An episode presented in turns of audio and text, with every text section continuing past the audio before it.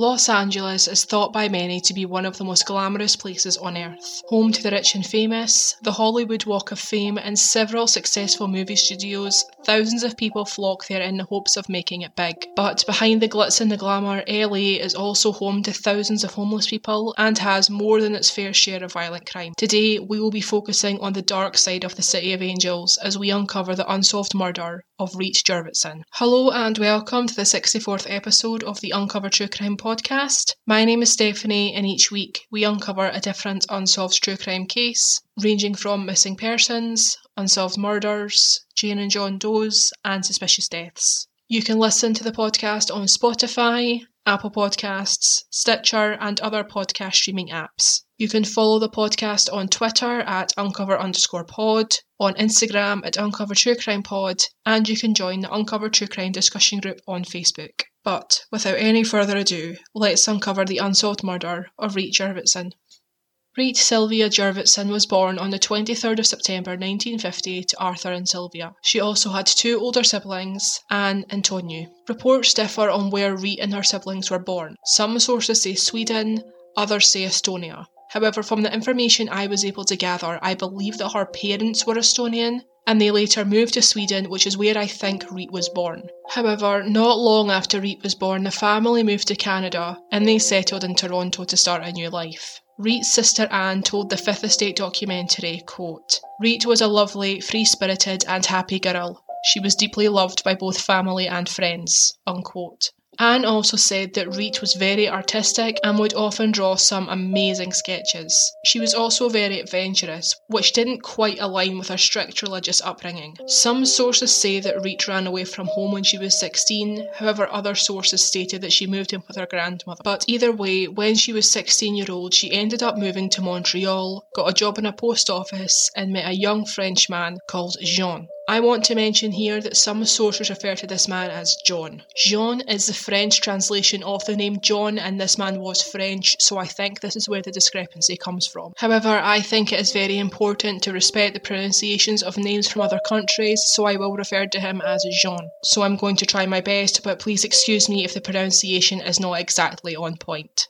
Reet fell head over heels for Jean, who was apparently the spitting image of one of her favourite musicians, Jimmy Morrison. Now, there is also another discrepancy in my sources. Some say that she went to visit her brother in Arizona and had to stop in California on the way. Other sources say that Jean moved to California and Reet followed him there. However, we do know that she and Jean lived in a complex on fifty-three eleven Melrose Avenue in Los Angeles, and Reet was very happy there. She sent her family a letter saying how happy she was, and they were happy for her. They didn't hear from her for several decades, and they just assumed that she'd started a new life and always hoped that she would get back in touch. However, her sister Anne did suspect that Reet had died at some point over the years, as she probably would have gotten in touch, as it didn't quite sit right with her that Reet had never gotten in touch with them. Sadly, Anne was right, but she couldn't have known how violent or tragic Reet's death had been. She also couldn't have known that Reet died at the tender age of nineteen, just weeks after they received her final letter.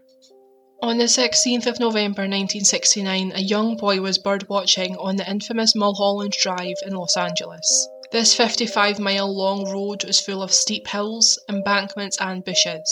It is in one of these bushes where he found Reet's body. The police believe that her killer or killers murdered her somewhere else and had rolled her body down an embankment from Mulholland Drive, hoping that her body would roll far enough down the hill that she would never be found, or that her remains would be significantly decomposed by the time she was discovered. Thankfully, the boy found her when he did, as Reet had only been dead for around a day or two beforehand, meaning that she had been killed on either the fourteenth of November or the fifteenth. It was very clear to investigators on the scene that Reet had been stabbed several times. However, it wasn't until the autopsy that she had been stabbed a shocking one hundred fifty-seven times. Reet had tried to fight off her attacker, as she had a lot of defensive wounds on her hands. Detective Lou Rivera, who is working on her case in today's time, appeared on the Fifth Estate documentary about her case and stated, quote, "More than likely she was unable to defend herself any other way other than to use her hands to either block the attacker or eventually to grab onto the knife. So the way we see it is that she was immobilized, probably on her back, and the person might have been on top of her as he was inflicting the wounds," unquote. The police were able to determine that she had no drugs or alcohol in her system and that she hadn't been sexually assaulted. However, the one thing they didn't know was her name. See, the body found on Mulholland Drive was indeed Reet Jurvetson, but the police didn't know that, and she went unidentified for forty-six years. During this time, she was known as Jane Doe fifty-nine, and detectives had no idea who she really was. Reet's family never reported her missing, which has been heavily criticised online, but I think we need to remember it was a totally different time back then. The hippie lifestyle was very popular, especially in L A, and it wasn't unusual for people to flock there to embrace the culture, and many of them stayed. There also wasn't as many ways to communicate back then as there are now. All they really had was regular mail, so people who lived far away from their loved ones were often out of contact for a long time. Also, Reet was said to be very free-spirited, and given that she had moved out of her family home at sixteen years old, she was clearly very independent, so it might not have seemed odd or out of character for her to be out of touch. Also, even if they had reported her missing, it might not have made much of a difference in terms of her body being identified.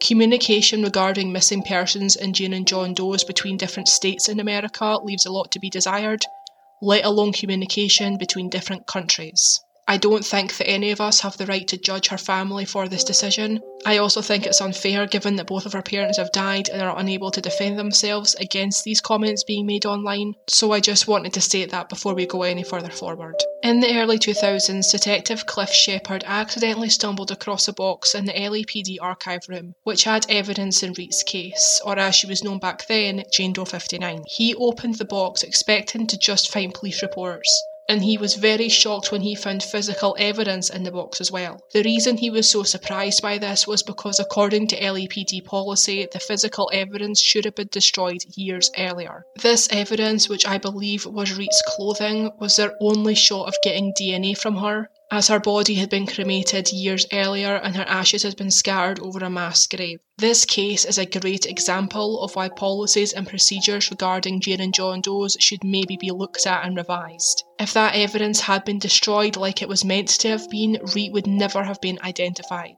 Also, I know that other Jane and John Doe's have been cremated before, but it just doesn't sit right with me. First of all, new forensic techniques are being discovered all the time, and these advances can glean information from these Jane and John Doe's that gives them a higher chance of being identified. However, their bodies are not just pieces of evidence. They are people whose families have the right to lay them to rest in a way that they want to, and the state shouldn't take that away from them, because sometimes laying a loved one to rest gives families a sense of closure that they need to start the grieving process. If you have listened to this podcast for a while, you will know that I feel very passionate about Jane and John Doe cases, so that's another thing I just want to get off my chest before we move on. Detective Shepherd decided to release a post-mortem photo of Reet to the public in the hopes that someone would recognise her. Releasing these photos is quite controversial, however it is usually only done when the photos are not gruesome and the person is still recognisable, both of which applied in Reet's case. Releasing the photos did not pay off initially, but eventually it did. In two thousand sixteen, one of Reet's high school friends, Glenda Green, was wondering what had become of Reet, so she went searching for her online but couldn't find any trace of her. That was until she started searching NamUs, the National Missing and Unidentified Person System, and came across entry two thousand nine hundred ninety-seven, which was the profile of Jane Doe fifty-nine. The minute that she looked at the postmortem photo, she knew that she'd finally found Reet. She contacted another one of Reet's friends, Ilma Simon, who also agreed that the photo bore a strong resemblance to their friend. They then called her sister Anne, who was initially delighted when she was told that they had found Reet. She assumed that she was alive and they'd been able to track her down. That joy soon turned to heartache when Glenda and Ilma then told her that Reet had been murdered. Anne then got in touch with the L E P D, who agreed that the resemblance between Jane Doe fifty-nine and Reet Jurvetson was strong enough to test her D N A against the D N A they were able to extract from her clothes years earlier. It was a match, and finally the police were able to determine that Jane Doe fifty-nine and Reet Sylvia Jurvetson were one and the same. When Anne was interviewed for the Fifth Estate documentary on Reet's case, she was visibly distressed, which is totally understandable. She said in part, quote, "Finally, after all these years, we are faced with the hard facts. My sister was savagely killed. It was not what I wanted to hear. I can hardly grasp how she could have been stabbed over one hundred fifty times. It is devastating. I try to draw comfort from the coroner's report that at least she wasn't raped, nor were there signs of drugs or alcohol in her system. Nevertheless, I am horrified to think how terribly frightened and alone she must have felt as she died." Unquote. If you are interested in this case, I would highly recommend watching the Fifth Estate documentary, which is available on YouTube. Watching Anne talk about her sister on this documentary should be a reminder to everyone that even though Reet's murder happened over fifty years ago, it is still very raw to her family, as if it had happened only yesterday. It is easy for people to make assumptions and comments about these cases as they are not emotionally involved, but I think people sometimes forget that these victims have families who care about them deeply. They knew and loved them dearly, so please be very mindful when commenting about these cases online. Anyway, we are going to now discuss the theories in this case, which, like all theories we discuss in this podcast, are all pure speculation. As I mentioned earlier, Reet was stabbed one hundred fifty-seven times, which is very excessive and violent. This led the police to believe that it was either a crime of passion and or a frenzied attack, which I think is important to state before we get into these theories. Even before Reet was identified, the police suspected that she might have been an associate of the Manson family cult, who were active in L A during this time. In fact, it was only three months before Reet was killed that the members of this infamous cult murdered Sharon Tate, her unborn baby, Jay Sebrick, Abigail Folgar, Wojtek Frykowski, and Stephen Parent. Reet's body was found just five miles away from the home where these five people were killed. Reet bore a striking resemblance to Sharon Tate, which, according to the Fifth Estate documentary, many people had commented on while she was alive. If the Manson family are responsible for her murder, I am not sure that the fact that Reet looked like Sharon would have had anything to do with it. It is unknown why the Manson family killed Sharon or the other victims, but the motive was not thought to be personal. They knew that Sharon had definitely died from her wounds because it was all over the news at the time, so it's not like one of them would have seen Reet, thought she was Sharon, and decided to finish what they had started. What I think could be possible is that one of the members of the cult stumbled across Reet and were struck with how similar she looked to Sharon. Maybe seeing her ignited some rage within them, or maybe they got a flashback from when they killed Sharon and went into a violent and possibly P T S D related rage and they killed her, which would definitely explain the frenzied nature of the attack. I don't know, this is just something that came to my mind while I was researching this case. There is also a lot of speculation that Reet might have actually spent time at the Spahn Ranch, which is where many members of the Manson family cult lived. Historically, cults are notoriously good at luring in young, unsuspecting people, so I don't think this is too far-fetched, especially since a caretaker who worked at the ranch told the police that a young woman going by the name of Sherry had spent a lot of time at the ranch and she looked very much like Jane Doe fifty-nine, aka Reet Jurvetson. It is possible that the man got Reet's name wrong, or maybe she was using an alias for some reason, but I want to make it clear that if she did fall in with the Manson family, this does not mean that she was involved in any of their illegal activities or was even aware of it. The cult had plenty of friends and acquaintances who were not involved in their crimes. However, it has been speculated that Reet might have witnessed the death of one of their members, John Hoyt. He went by the nickname Zero, which is how I'm going to refer to him going forward.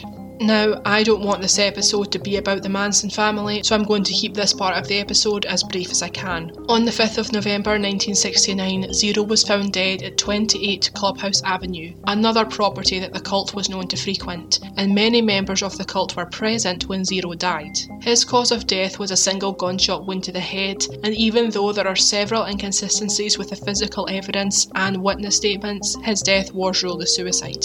If you want to learn more about this case, I encourage you to research it more on your own. I might even cover it in another episode. However, the theory goes that Zero was actually murdered and Reet was there when it happened. Charles Manson was known to be very paranoid. He did instruct his followers to kill people who he thought would betray him or go to the police, and Reet's murder did occur just one week after Zero died, so I think it's possible. However, apparently, the L A P D did interview everyone who was present when Zero died, and according to the sources I was able to find, Reet, or Sherry as she may have called herself back then, was not one of them. But I do want to repeat that this is all pure speculation, we don't even know that she was there. The police have questioned Charles Manson about Reet's case, but they didn't get any significant information, so it has not been ruled out that they were involved, but it has not been proven that they killed her either. at this stage, it is just a theory. The next theory we are going to discuss in Reet's case is connected to another murder that happened in Los Angeles about six weeks later. Marina Habe was seventeen years old when she was abducted at three thirty a m from outside her parents' house on the thirtieth of December nineteen sixty-nine, and her body was found two days later on New Year's Day nineteen seventy. Like Reet, she was found fully clothed, had been stabbed several times in the neck, her carotid artery had been severed, and she was discovered just thirty metres away from where Reet was found. Neither of the women had been sexually assaulted, and they were both found with valuables on their person, so it is unlikely that either of the murders were committed in the furtherance of a robbery. The similarity between the two cases did not go unnoticed, as Detective Shepherd told the media, quote, "There's differences, but the location's just striking to me, the hundred yards or so of each other. Marina's body was found off of Mulholland, very close to where Reet's body was. I mean, that's pretty damning right there. I just need more information. I wouldn't say they're definitely the same murder, but boy, you've pegged my interest and I want to know," unquote. Detective Lou Rivera, who is a detective currently working on Reet's case, isn't as eager to connect the cases, stating, quote, "We don't have D N A from Marina's case, so we can't say, yeah, it's related. We don't have anything except for two similar circumstances. If we ever find anyone and he says, yeah, I did both of them, then okay, give us specifics on each one. But as of right now, we don't have enough to say that they're related," unquote. There is also speculation that Reet's case might be connected to the disappearance of Robin Graham. I covered Robin's case back in episode forty of the podcast, so I'm not going to delve deep into it here, and I would encourage anyone who wants to learn more about her case to go and listen to that episode.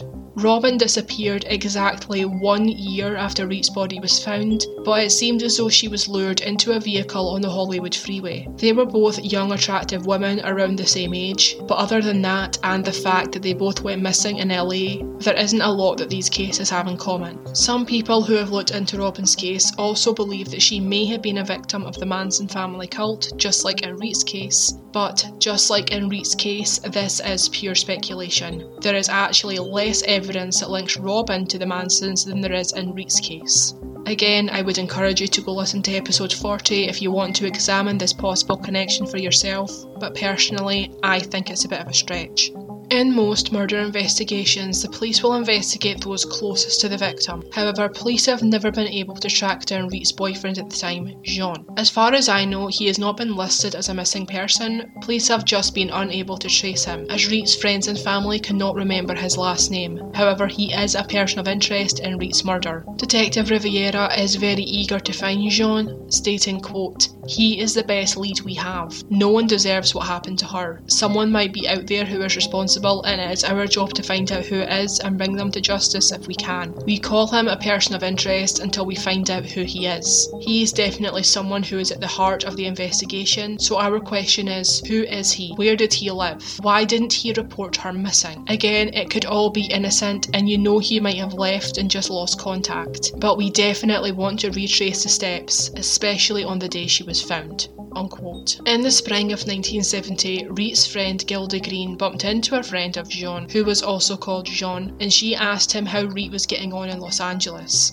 She told the Fifth Estate documentary, quote, "And I went right up to him and started talking to him, and I was asking him about Reet, and he said, oh yeah, she was with us for a couple of weeks, and then she left on her own, and everything was fine. She was happy," unquote. The police haven't been able to track down this Jean either, and they have created sketches of both men, hoping that someone will recognise them and come forward. It is important to point out that neither of these men are suspects, but they might have important information about Reet's life before she was murdered that could generate new leads. All we really know about these men at the moment is that they are both called Jean, lived in Montreal at some point, that Reet's boyfriend Jean looked like Jimmy Morrison, and he moved to Los Angeles in nineteen sixty-nine. If any of this information rings even the faintest of bells, I would encourage you to Google this case and to find the police sketch, as it is available online. And if you know who this man is or have an inkling that you might know who he is, I will as always give contact information for the police at the end of this episode, however it will also be in the description. Another possible suspect was discussed in the Fifth Estate documentary, as they claimed that a man who lived in the same apartment complex as Reet did